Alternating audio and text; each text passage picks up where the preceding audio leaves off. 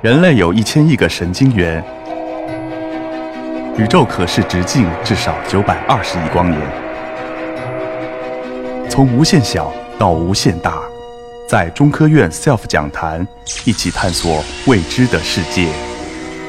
本节目由中科院 SELF 讲坛出品，喜马拉雅独家播出。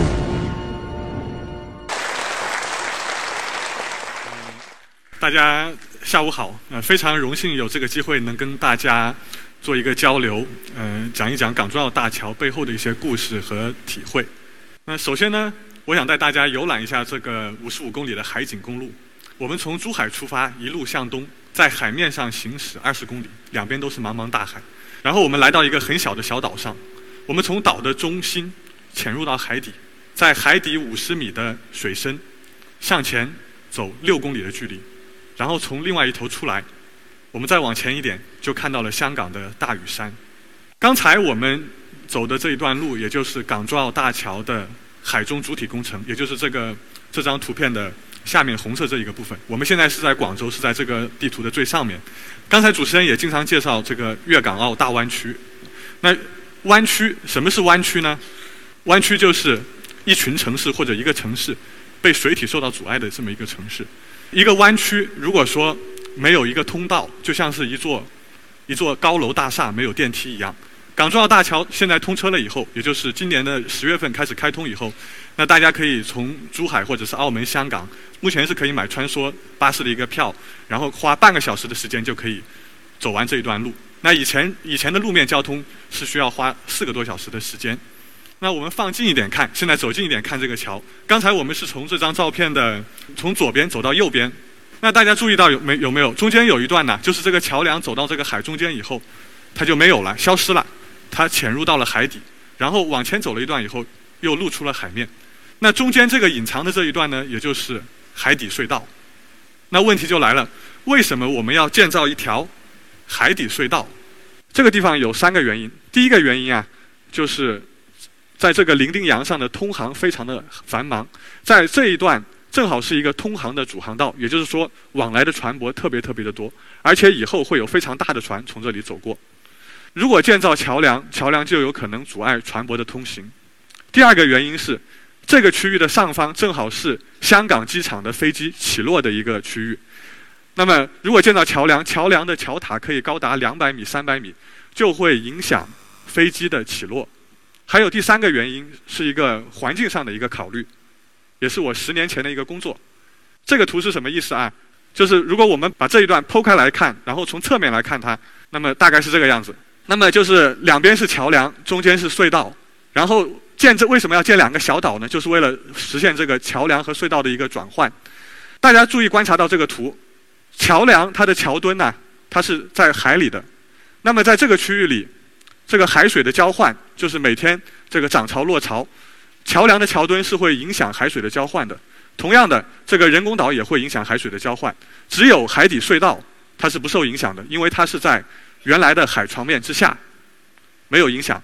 那么我十年前刚接触港珠澳大桥的时候，我们设计接到的一个指标叫做百分之十，来自环境的一个要求，也就是说珠江口的阻水率不能超过百分之十。也就是桥梁的桥墩在这张图里占用海水的面积，加上这个人工岛占用海水的面积，除以没有建造港珠澳大桥的时候，蓝色的海水的总面积不能超过百分之十，这样对生态的影响就会降到很低。那接下来一个问题就是这条隧道，这条六公里长的隧道，它有什么特殊的地方呢？我相信对大家来说，走过很多隧道，所有的隧道基本上都是一个样子，这个也没错。但对于我们工程来师来说，这条隧道曾经是一个非常小众的隧道。为什么？因为它是用一种比较罕见的方法来建造的，叫做城管法。接下来我给大家看一段动画，就是港珠澳大桥的这条隧道是怎么建造的。我们在珠海旁边找到一个小的海岛，在陆地上把这个三六公里长的隧道分成三十三节，每一节一节一节的把它制造好。制造好了以后，再把这一节隧道搬运到港珠澳大桥的轴线上去，然后再一节一节的把它放到海底，完成一个安装。就是先放一节，然后第二节和它首尾连接，研发了是这么样一个过程。及专用装备。这每一节的它的重量大概是多少呢？是七万六千吨。那大家对这个数字是没有，我相信是不是很敏感的？那么七万六千吨是什么概念？就大概是两个泰坦尼克号那么重。那像这么重的东西，目前是没有任何设备能够搬运它的。所以我要问大家一个问题：我们怎么样把它从这个海岛上搬到港珠澳大桥的现场安装的地方？我们怎么去把它搬运？而其实作为工程师，我们是要借用大自然之力，所以我们用的就是一个简单的原理，就是阿基米德原理，也就是借用水的浮力来让它起伏，然后我们就有办法来移动它了。那这就是我五年前的作为设计师的一个工作，也就是大家现在看到的这个图啊，是两个已经做好的这个节段，就是这个隧道由三十三节组成，这是其中的两节。那做好了以后，现在我们要把它浮起来。那我的工作就是要确保它能浮得起来。而且不是随随便便的浮起来，要怎么浮起来呢？就像是我们在游泳池里的状态一样，就是刚好不浮不沉，就我们吸一口气在游泳池里，刚好能浮起来一点点，要这个状态。也就是说，要让它的这个七万六千吨的重量，刚刚好等于它的浮力。浮力是什么？浮力也就是排出水的重量。其实这个计算很到很简单，阿基米德原理我们初中的时候都学过。大家看上面一个小图，那我要到这个隧道里面去。考虑这里面所有的重量，另外我要考虑海水的密度。那海水的密度是什么？海水的密度又和气温、和海水里面的含沙量以及盐度有关系。这些又随着季节变化。那么我要确保这三十三节每一节都能够浮起来，而且是刚刚好浮起来。二零一三年的五月份，当第一节要浮起来的时候，在灌水的时候，我就开始变得比较紧张。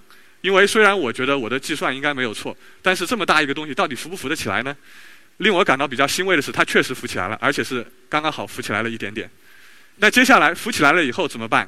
我们再利用水的推力把它运输到工程的现场。